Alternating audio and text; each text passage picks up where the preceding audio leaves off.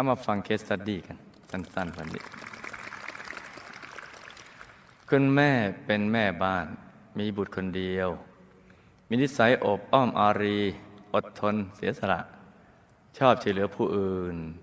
มีมนุษยสัมพันธ์ดีมาก และเป็นที่รักของคนรอบข้างอยู่เสมอ คุณแม่มีความศรัทธาเลื่อมใสในพระรัตนตรัยมาตั้งแต่เด็กๆ รักการให้ทานรักษาศีลนั่งสมาธิ และชอบไปอยู่ปฏิบัติธรรมที่วัดต่าง ๆ หลายแห่ง คุณแม่ได้รู้จักวัดพระธรรมกาย จากการที่ได้มาอยู่ทุดงปีใหม่ปี 29และอย่างนั้นก็ร่วมบุญกับวัดพระธรรมกายมาโดยตลอด แต่คุณแม่ไม่ได้มาวัดเป็นประจำเนื่องจากมีโรคประจำตัว คือภูมิคุ้มกันไม่แข็งแรง โรคหัวใจโรคความดันโลหิตสูง โรคไทรอยด์และต้องปฏิบัติคุณพ่อของลูกอายุ 72 ปี ซึ่งป่วยเป็นโรคชราและเบาหวาน ไม่สามารถช่วยเหลือตัวเองได้ดี เคยมีพระผู้ใหญ่ทำนายคุณแม่ว่าคุณแม่ต้องตายที่วัด คุณแม่จึงตั้งใจทำบ้านให้เป็นวัด คุณแม่ใช้เวลาส่วนใหญ่ปฏิบัติธรรมอยู่ที่บ้าน โดยการสวดมนต์ทำวัดเย็นฟังรายการธรรมะเพื่อประชาชนเป็นประจำทุกวัน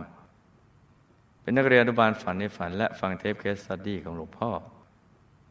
ซึ่งทำให้คุณแม่มีความเข้าใจเรื่องราวเกี่ยวกับการสร้างบารมี และชีวิตหลังจากความตายมากขึ้น ในช่วงเข้าพรรษาที่ผ่านมาคุณแม่ก็ตั้งใจรักษาศีลแปดอย่างเคร่งครัด คุณแม่เป็นผู้นำบุญทอดกฐินที่วัดในหมู่บ้าน เพื่อสร้างศาลาการประเรียน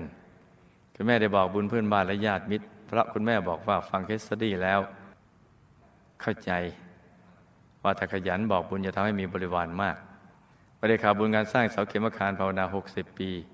คุณแม่ก็เต็มใจทำบุญสร้างเสาเข็มอาคารภาวนา 60 ปีหนึ่งต้นเช้าวันทิตย์ที่ 26 ตุลาคม 2546 เพื่อนบ้านเห็นว่า 7.00นแล้ว คุณแม่ยังไม่เปิดประตูบ้าน เพราะปกติคุณแม่จะออกมาใส่บาตรเวลาประมาณ6โมงครึ่ง เพื่อนบ้านยังพากันสงสัยปีนประตูรั้วเข้าไปในบ้าน ก็เพราะว่าคุณแม่นอนหลับไม่ได้สติ ไม่ได้สติขากันไก่ค้าง จึงรีบนำส่งโรงพยาบาล คุณหมอพบว่าเส้นเลือดในสมองแตก ไม่สามารถทำการผ่าตัดได้ และบอกว่าคุณแม่จะมีชีวิตอยู่ได้ประมาณสองสามวัน ความรู้สึกของลูกขณะนั้นมึนงงไปหมด เดินออกมานอกห้องไอซียูและร้องไห้เสียใจอยู่ระยะหนึ่ง เวลาลูกไปเยี่ยมคุณแม่ ถึงแม้ว่าคุณแม่จะนอนหลับสงบอยู่บนเตียงพร้อมด้วยเครื่องช่วยหายใจ ลูกจะพูดให้คุณแม่ได้ รับรู้ถึงบุญต่างๆที่คุณแม่ได้ทำมา ตามที่ผู้ประสานงานภาคแนะนำเช่นบุญสร้างเสาเข็มบุญทอดกระถิน บุญที่คุณแม่ตั้งใจตักบาตรสวดมนต์ทำวัดเช้าทำวัดเย็น ฟังธรรมะรักษาศีลห้านอกจากนี้ลูกยังได้พูดชวนคุณแม่ไปไหว้องค์พระที่มหาธรรมกายเจดีย์ด้วย คุณแม่ได้ละโลกไปอย่างสงบเมื่อวันอังคารที่ 28 ตุลาคม 2546 เวลา 10.30 น แล้วคุณแม่ก็ได้อุทิศร่างกายให้เพื่อการศึกษา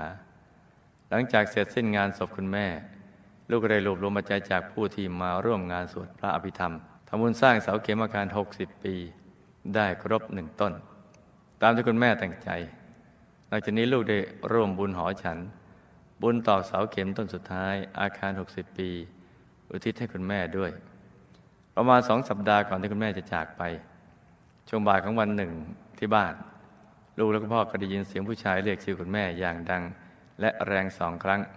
พอหันไปมองก็ไม่เจอใคร แต่คุณแม่ไม่ได้ยินเสียงเรียกนั้นเลย คุณพ่อของลูกซึ่งป่วยเป็นโรคชรา มีอาการความจำเสื่อม ลูกได้พาคุณพ่อไปหาหมอที่โรงพยาบาลธรรมศาสตร์ เพื่อตรวจเช็คสมอง คุณหมอบอกว่าคุณพ่อเป็นโรคหลงเฉียบพลัน สมองฝ่อ คุณหมอได้ถามคุณพ่อหลายคำถาม คุณพ่อก็ตอบผิดตอบถูกบ้าง คุณหมอบอกกับคุณพ่อว่า คุณพ่อจำคำสามคำที่คุณหมอพูด แล้วให้คุณพ่อพูดตามได้แก่มะนาว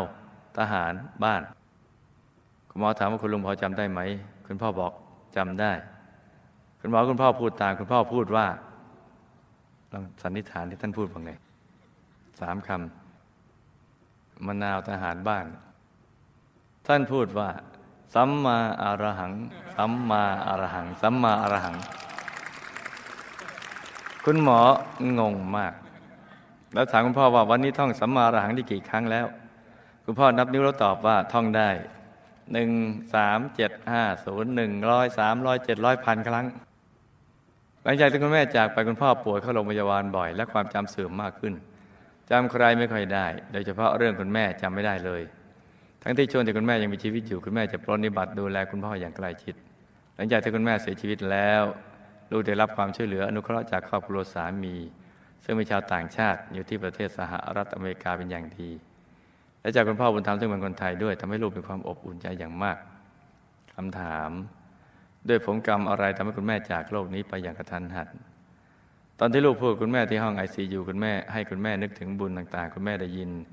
ที่ลูกพูดหรือไม่เจ้าคะ หลังจากเสียชีวิตแล้วคุณแม่รู้ตัวว่าเสียชีวิตแล้วหรือยัง คุณแม่ได้ไปไหว้พระที่มหาธรรมกายใจดี และได้มาฟังสวดพระอภิธรรมหรือไม่เจ้าคะขณะนี้คุณแม่ไปอยู่ที่ไหนและมีความเป็นอยู่ทุกสุขดีอย่างไร บุญที่ลูกทำลูกที่ให้คุณแม่คุณแม่ได้รับหรือไม่เจ้าคะทำไมตั้งแต่คุณแม่จากไปลูกไม่เคยฝันถึงคุณแม่อย่างชัดเจนเลย กราบฝากบอกคุณแม่ด้วยว่าลูกคิดถึงคุณแม่มาก และจะทำบุญทุกบุญอุทิศให้คุณแม่ตลอดไป เสียงเรียกชื่อคุณแม่ที่ลูกและคุณพ่อได้ยินคือเสียงใครเจ้าคะ ทำไมคุณพ่อจึงมีอาการความจำเสื่อมอย่างเฉียบพลัน ทุกวันนี้จำคุณแม่ไม่ได้ และไม่ถามถึงคุณแม่เลยลูกกับครอบครัวสามีซึ่งเป็นชาวต่างชาติ และคุณพ่อบุญธรรมมีความผูกพันกันมาอย่างไร จึงได้ความช่วยเหลือและอุปถัมภ์เป็นอย่างดีเป็น case study สั้นๆอะเรามาฟังฝันในฝัน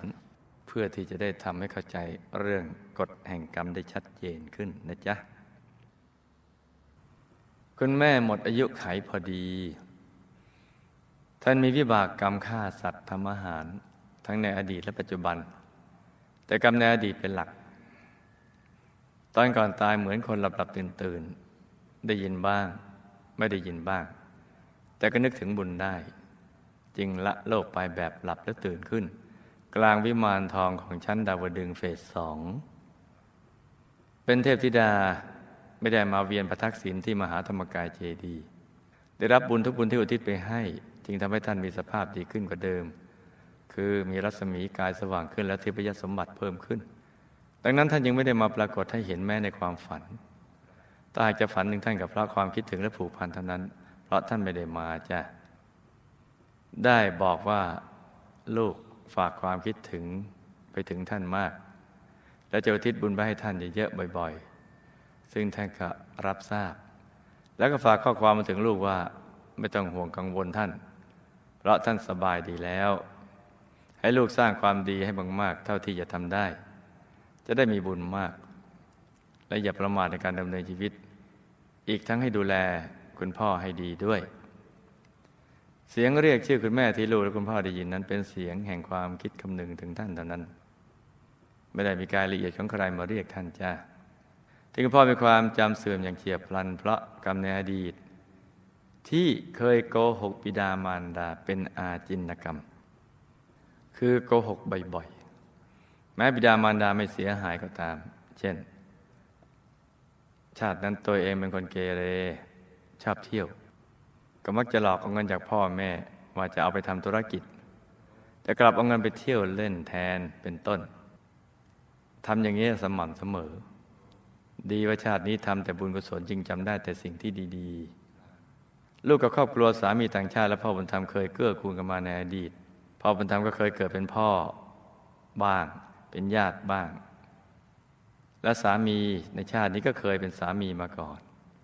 และเคยเกื้อกูลกันมา กอบกับลูกก็เป็นคนมีอัธยาศัยใจคอดี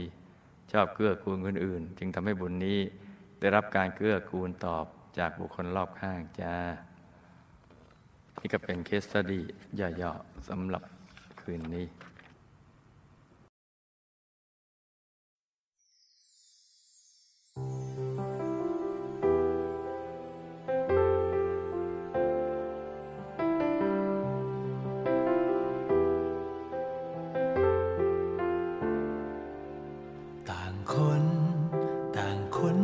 แสงตะวัน